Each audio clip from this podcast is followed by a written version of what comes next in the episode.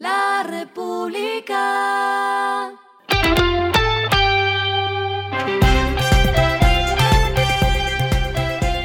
Final de la jornada, esto es lo que debes saber sobre el comportamiento de los negocios, las finanzas y la economía.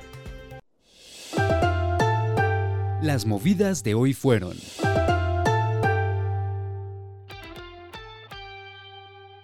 La Superintendencia de Sociedades ordenó que la Sociedad Portuaria Regional de Buenaventura y su empresa filial Zona de Expansión Logística CELSA deben detener de manera inmediata la operación de carga a granel que se ofrece hoy en este puerto del Pacífico. CELSA deberá suspender estos servicios durante el curso del proceso o al menos hasta que continúe vigente la medida cautelar de la Superintendencia de Industria y Comercio impuesta desde enero de 2018. Asimismo, la empresa tampoco podrá buscar presentar ofertas nuevas de servicios de operación de este tipo de cargas en Buenaventura.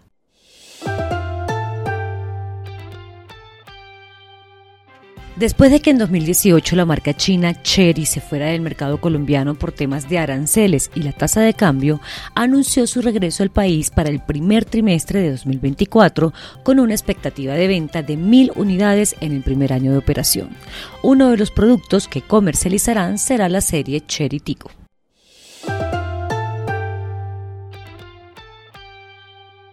La empresa barranquillera Tecnoglass reportó que sus ingresos totales para el segundo trimestre de 2023 aumentaron 33,2% hasta 225,3 millones de dólares si se compara con los 169 millones de dólares que se registraron en el mismo periodo del año pasado. De acuerdo con la compañía de vidrios, los resultados estuvieron impulsados por un aumento significativo en la actividad multifamiliar comercial de la compañía, un fuerte crecimiento en la actividad residencial unifamiliar y una mayor participación de mercado. Lo que está pasando con su dinero.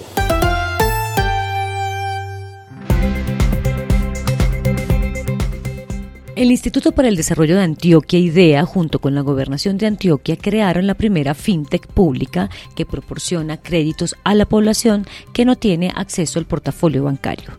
Se trata de Credi Antioquia, la cual se concentrará en dar préstamos digitales entre 200 mil pesos y un millón de pesos.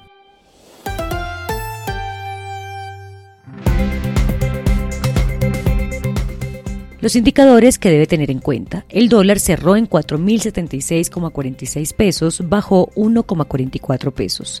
El euro cerró en 4.462,30 pesos, bajó 24,82 pesos. El petróleo se cotizó en 82,79 dólares el barril, la carga de café se vende a 1.371.000 pesos y en la bolsa se cotiza a 1,94 dólares.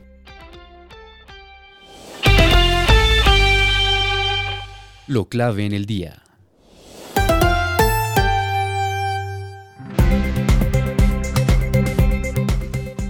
Según datos de Colfecar, de enero a julio de este año se han presentado 410 bloqueos en las carreteras del país. Enero fue el mes en el que se presentaron más bloqueos, con un total de 81, significando una pérdida de 1.555 horas. Fede Transcarga, otro de los gremios en esta actividad, enfatizó que solo sus asociados han perdido más de 4.000 horas de trabajo productivo. Y en agosto, tan solo en la vía panamericana en el sur del país, los empresarios del Cauca, Nariño y Valle han reportado pérdidas superiores a los 10 mil millones de pesos. Con estas cifras le hicieron un llamado al gobierno para evitar las vías de hecho.